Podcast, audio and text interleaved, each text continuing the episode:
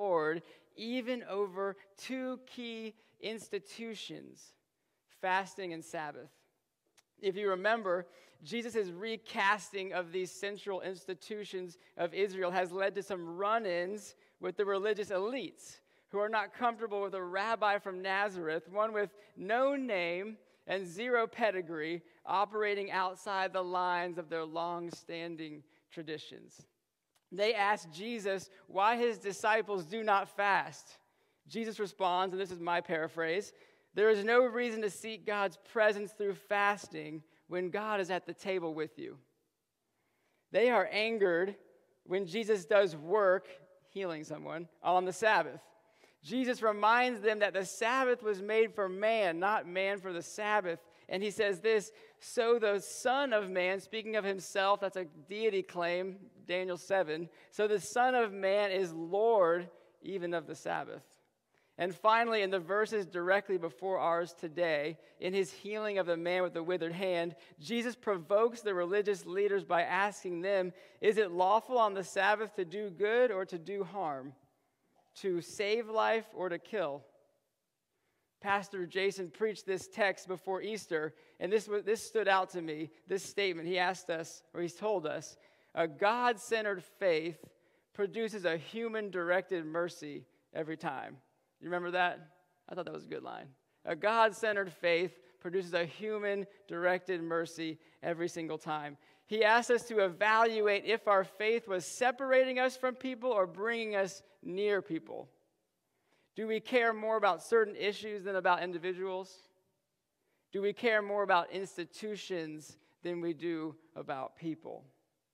It is into this context that we're dropping in today. So, Mark chapter 3, 7 through 35. Like I said, if you have a Bible, whoop, open that thing. Um, this is a lot of verses. I'm not going to di- dive deep on every one. There's probably four sermons in this.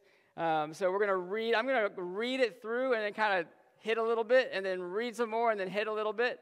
And then finally, we're going to end on the big chunk on a moment between Jesus and his earthly family. We're going to spend most of the time there. We're going to draw out the implications of, of that. And I'm actually going to kind of work in reverse back through it really fast at the end. So hopefully that'll all, all make sense. So here we go.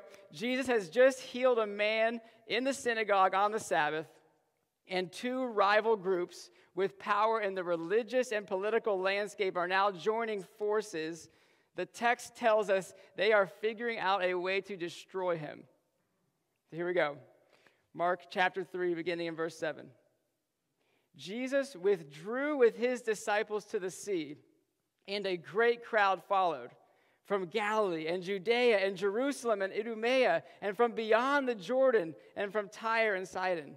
So, what we have here, we have a very large crowd. It's a crowd made up from Jewish and Gentile communities. So the word is spreading fast. As in Mark's gospel, he's sort of building the growing crowd that's around Jesus people are traveling on foot from over 100 miles away. That would be like if we walked to Daytona Beach together. So they're coming from a long way, great sacrifice to get to see Jesus. When the great crowd heard all he was doing, they came to him. And he told his disciples to have a boat ready for him because of the crowd, lest they crush him. For he had healed many, so that all who had diseases pressed around him to touch him. So the, the size of the crowd is getting to be dangerously large. You can imagine the desperation of those who believe if I can just touch Jesus, my life can be changed. Right? And in the process of liberating people, unclean spirits, the text tells us unclean spirits are literally coming out of people's bodies. And so the text goes on. We're in verse 11 now. And whenever the unclean spirits saw him, they fell down before him and cried out, You are the Son of God. And he strictly ordered them not to make him known. So the demonic spirits recognize Jesus. They know him, but they surrender to him. It's a reminder of the power of God over evil, as well as the unseen spiritual war that's at play even now. Jesus orders the unclean spirits not to make his identity known because he has much work to do, and he knows that his identity as the Messiah will lead to increasing adversity, especially among the religious elites. All right, back in verse 13. Here we go. And he, he went up on the mountain, and he called to him those whom he desired, and they came to him. This is a good picture of gospel order. God is always the initiator in our lives. His calling, His word, it has authority. Whoever Jesus calls will come to Him. Keep praying for those people in your life who don't know Jesus, that Jesus would call them. Be persistent in prayer for your family and friends. Verse 13 again, and he went up on the mountain and called to him those whom he desired, and they came to him. And he appointed 12. So stop and think about this. I believe Mark is trying to show us something through this. Who else in Scripture goes up on a mountain and appoints 12? Moses, if you remember, goes up Mount Sinai. He appoints, he orders, he delegates responsibility to the 12 tribes of Israel. Moses mediates a covenant between God and Israel. And now we have Jesus going up a mountain, the mediator of the new covenant, and he names, appoints, delegates responsibility to the 12 disciples. Mark is showing us that Jesus is forming something new. And this has been a recurring theme actually in Mark's gospel. Think back in our sermon series. In one of his responses, one of Jesus' responses to the religious leaders, he says, You can't put old wine in new wineskins. If you do, uh, the new wine, it will expand. The old wineskins have already been expanded. The new expansion will actually burst the skins. He also says, um, you can't sew an old patch on new clothes. That's because the gospel of Jesus, the good news of salvation through grace, is not a patch to the old covenant. It's a new uh, covenant that Jesus is establishing a new community and a new covenant with new central institutions. And hold on to that thought of a new community. We're coming back to that. All right, we're going to go back and start again at verse 13. I know the slides, guy. I'm keeping you, keeping you on your toes. All right, verse 13. And he, Jesus, went up on the mountain and called to him those whom he desired, and they came to him. And he appointed 12, whom he also named apostles, so that they might be with him, and he might send them out to preach and have authority to cast out demons. Jesus is calling this new community to abide with him in a unique way. I was struck this week that the first purpose of the disciples is to abide with him. I see a lot more gospel order right here. For the Christian, for us, abiding must always come before action. He calls them, the disciples, so that uh, he might be with them. He wants to be with us. This is central to God's desire for who we are. He wants to be with us. And from this life giving relationship, we then have the spiritual energy to go and live on mission. Verse 16 He appointed the 12 Simon, to whom he gave the name Peter, James, the son of Zebedee, and John, the brother of James, to whom he gave the name Boanerges, that is, sons of thunder. Andrew and Philip and Bartholomew and Matthew and Thomas and James, the son of Alphaeus, and Thaddeus and Simon the Zealot, and Judas Iscariot, who betrayed him. This ragtag team of fishermen, tax collectors, and religious extremists is the group of people God chose to establish his new community on earth. So, my takeaway from that is you don't have to be special to get in on Jesus, right? But you do have to be obedient to the call. Verse 20 Then he went home. That's Jesus. He went home, and the crowd gathered again. He can't get away from the crowd. So they could not even eat. At first, I thought, oh man, like you're tight and so packed that you can't get your hands up to eat. I think this has more to do with they're so busy healing and doing the things that they don't have time to eat. And when his family heard it, they went out to seize him. And th- this, is, this word has in mind a forceful arrest. So they, they are coming, um, a forceful intervention of sorts. For they were saying, this is his family. Imagine this about your family. They were saying, he is out of his mind. So at the end of the previous sermon text, we had the two rival groups um, forming an unlikely alliance in order to oppose Jesus. They're figuring out a way to destroy him, right? Now Jesus is being opposed by his biological family. So the religious leaders miss Jesus, his own family misses Jesus, yet the crowds, the sinners, the needy, the diseased, they love Jesus. They're so drawn to Jesus. It reminds us that you can be close in proximity to Jesus, but if you don't believe you have need of him, you might miss him entirely. Mark 2 uh, 17, I have not come to call the righteous, but sinners to repentance. All right, let's go. Verse 22. A little bit of a break, kind of a different thing here going. And the scribes who came down from Jerusalem, so the scribes are on an appointed mission to discredit Jesus. They're not coming with an open mind, they're coming down to discredit him. The scribes were saying, He is possessed by Beelzebul, and by the prince of demons, he casts out demons. So his family says he's getting carried away with himself. He thinks he's somebody better than he is. The scribes say he's possessed by Satan. The reflex of both groups is to explain away Jesus. He doesn't fit their expectations, right? Modern day equivalents for explaining away Jesus uh, can, can be these. He was a really good moral teacher, but he wasn't God. I really like what Jesus has to say about love and forgiveness, but I can't believe in someone who teaches about a literal hell.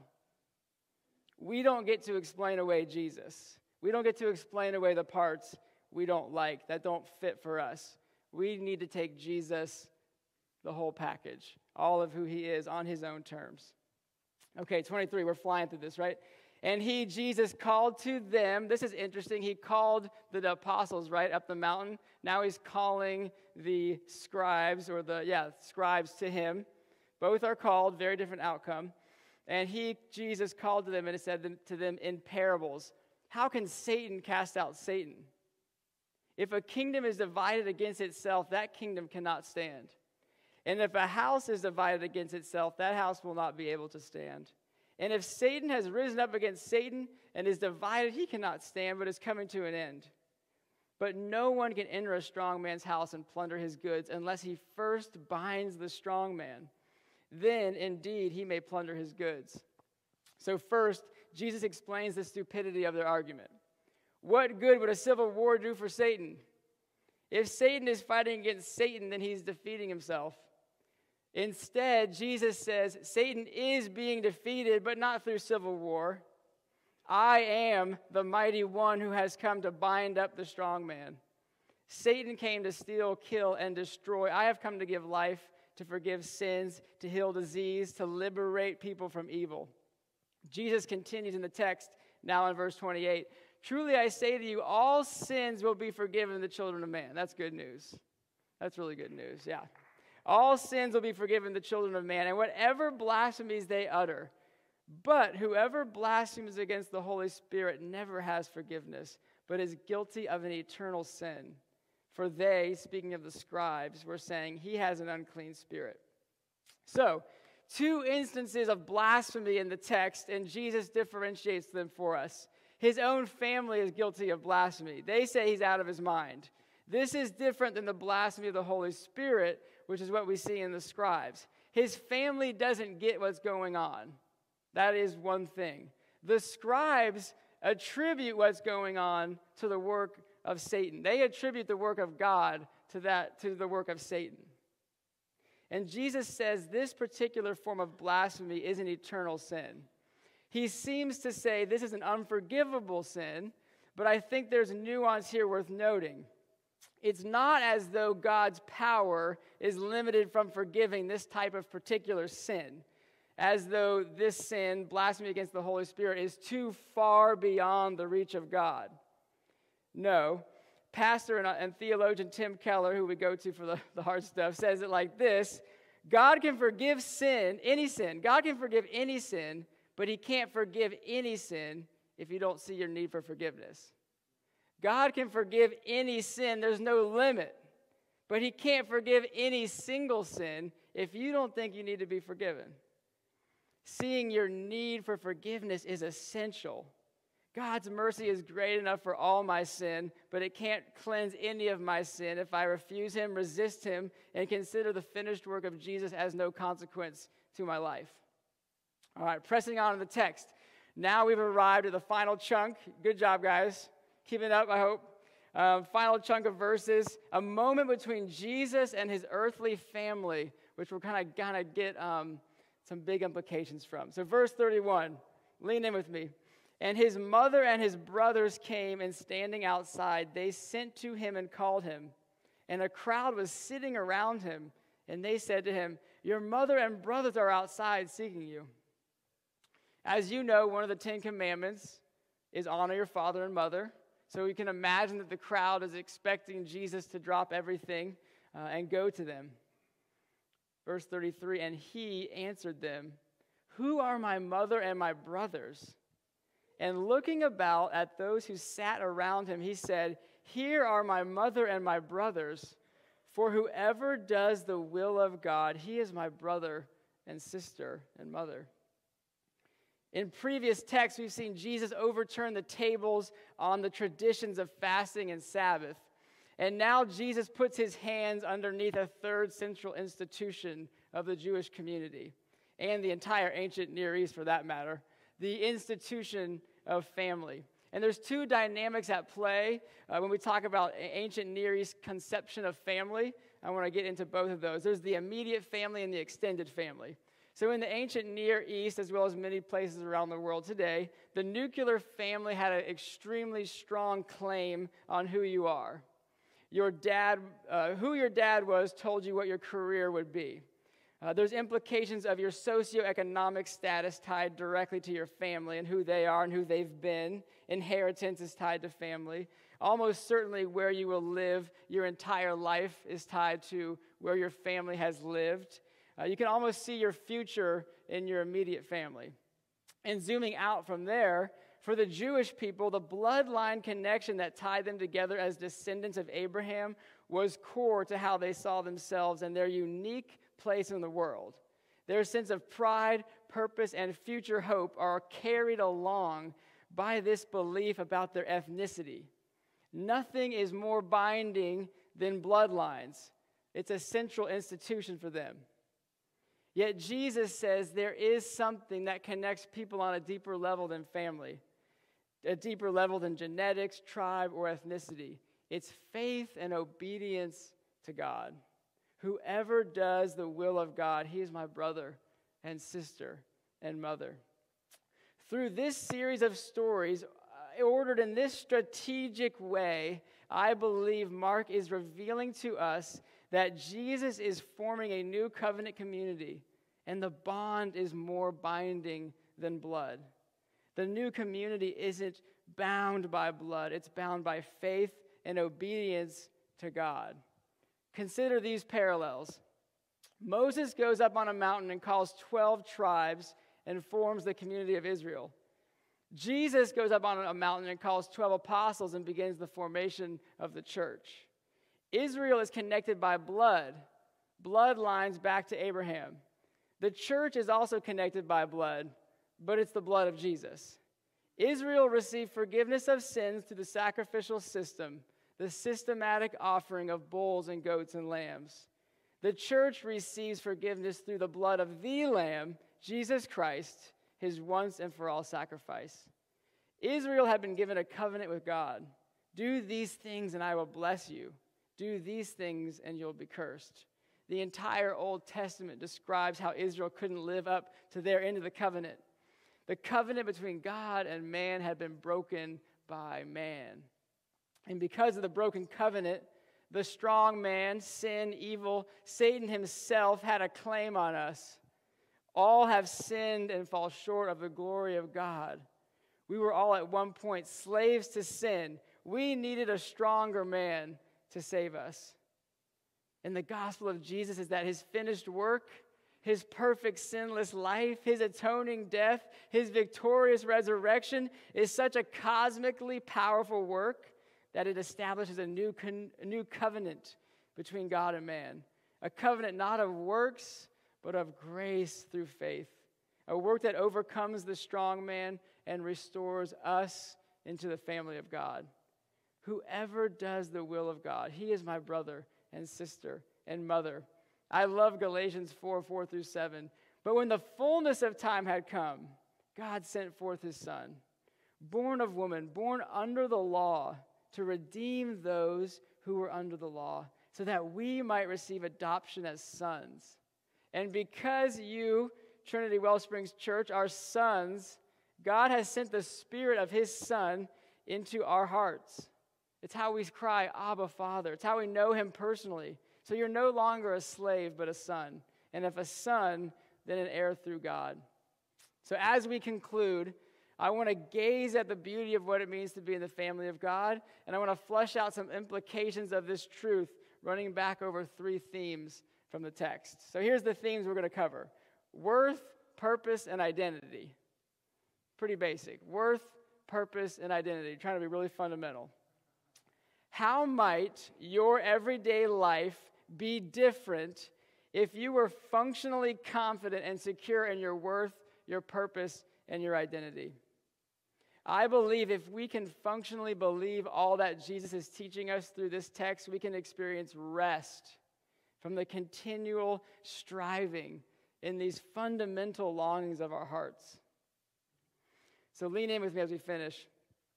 Look at the implications of how your being in the family of God impacts your worth, your purpose, and your identity. Not just on Sundays, not just here in this room, it's easy to believe in here, but on every moment of our lives. First, look to the family of God for your worth. In the family of God, He calls you in particular, and He has called you to Himself. Think about what Ephesians 1 3 through 6 actually is saying. We've, we've read this a lot. Think about what this actually is saying. Blessed be the God and Father of our Lord Jesus Christ, who has blessed us in Christ with every spiritual blessing in the heavenly places, even as He chose us in Him before the foundation of the world that we should be holy and blameless before Him. In love, God predestined us for adoption to Himself as sons through Jesus Christ, according to the purpose of His will, to the praise of His glorious grace with which He has blessed us in the Beloved. Here is what is true for you if you're a Christian God knew you before the foundation of the world. He saw you, He chose you, your life has eternal significance because God has put his stamp on you. No accomplishment, career, possession on this earth could make you more valuable than the Creator saying, Mine over your entire life. This week, when career, family, friends, tests, or trials make you feel like a failure, and that's probably going to happen, right? Feel like a failure is pretty, pretty common for us. Remind yourself that God has already said you're worthy. So worthy that he sent his son so that you could be welcomed back into the family. Value is always established by how, so, how much someone is willing to pay for it, right? So see your value in the eyes of God. See yourself as he sees you through Jesus. All right, so second, look to the family of God for your purpose. So we look to, to God's to being in the family for our worth, now we're looking for our purpose. In the text, Jesus names the disciples and delegates responsibilities for his heaven on earth mission to them. And he has done the same for us. Are you struggling to find a sense of uh, purpose in your career or a cause or a current circumstance? God gives each of us a greater, all satisfying purpose to abide with him and live out his mission in your life. Bring this profound purpose into your everyday life and your career, your family, and every single element will take on a durable purpose that won't be shattered by your circumstances. It's really not about the job. It's really not about the situation that you're in. It's really not about the sickness. It's about what God wants to do in you and through you, through whatever circumstance He's placed you in. Begin to see your life with a gospel purpose no matter where he has you. Ephesians 2:10, you're his workmanship, created in Christ Jesus for good works that you should walk in them. Bring his purpose into your present and it will fill you it will fill whatever circumstance you're facing with gospel purpose. I believe that uh, no, none of you are out, operating outside of the will of God. He has you right where He wants you. So see your true purpose through the lens of being in the family of God. So in His family, we find our worth, we find our purpose, and lastly, in the family, we find our identity. Whoever does the will of God, he is my brother and sister and mother. In the family of God, you are a brother and sister of the Lord Jesus Christ. That's crazy. God is your Father, heaven is your inheritance. You are part of a new community God has established on earth. Think about the functional, life giving peace you could experience if you actually believed in every moment of every day that the Almighty Creator of the universe is your Father in heaven who knows you completely and loves you perfectly. If this is true, what do we have to fear? The creator and sustainer of the universe is with us. He's watching us, He's protecting us. He called us, He named us, He guides us, He loves us. As a Christian, this is 100% available to you in every moment of every day. The only thing limiting your relationship with, with God is your desire for Him, is your recognizing that you actually need Him in every moment of every day. Gospel identity is unshakable if you bring the implications into your real life. But if you limit gospel belief to a single salvation moment, Sundays, holidays, and funerals, you're limiting the life transforming power it is meant to have in our lives. Bring gospel belief into your normal routine. Bring it into the everyday. Bring it into your Wednesday. Bring gospel belief into your disappointments, your hurts, your pains, your heartaches. Christian, you're in the family of God through Jesus Christ. See everything through this reality, and you'll walk in life and joy He has for you, no matter your circumstance. Whoever does the will of God, he is my brother and sister and mother. In the family of God, you are called, you are named for a purpose, the strong man has been defeated on your behalf. All your sins are forgiven through Jesus. God has reunited you into his closer than family community. God is your true brother. Jesus is your true, uh, God is your true father, rather. Jesus is your true and better brother. So, Trinity, as you go out this week, this is as street level as we can make it. This week, when life hurts, I want you to pause and remind yourself that you're a child of God. You're in the family of God. Bring those implications into your life. Do you have a tough marriage right now? You're in the family of God. He loves you, He's for your marriage, He wants to help you. Bring Him in. Do you have a prodigal child that never seems to get it right? You're in the family of God. He cares about your child more than you do. Bring that into your life and believe it. Experience peace. You're not, you're not fully responsible for everything. If you forget something important, if you let somebody down, happens all the time, right? I'm in the family of God through Jesus Christ. The eternal things are already secure. The moment by moment stuff, it happens. Put it in perspective. Are you struggling with infertility? It's a tough one. You're in the family of God. Bring it into your real life. Career disappointment, bad news from a doctor. Pause. Don't save the gospel for Sunday. Bring it into everyday life. That's where the power is. That's where the power is. I'm in the family of God through Jesus. If you take one thing away, just remember that. Bring it into your regular life and I really believe it will change you. May you experience the implications that this truth has on your worth, your purpose, and identity. And may you enjoy a renewed awe that you're welcomed into the family of God through Jesus Christ. Let's pray. Father, thank you so much. What a gift to uh, hear from your word, to, to sing together, to hear about local ministries. Help us to believe this. We know it all. We, are, we have so much knowledge.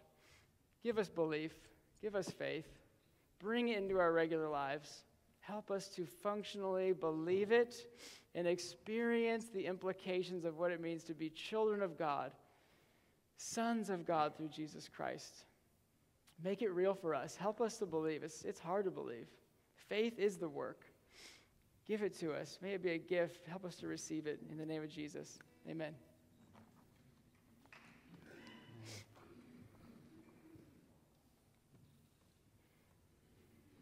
We'll um, take up our offering um, as we sing this song together. You can just turn my keys on, Jordan, that'd be great.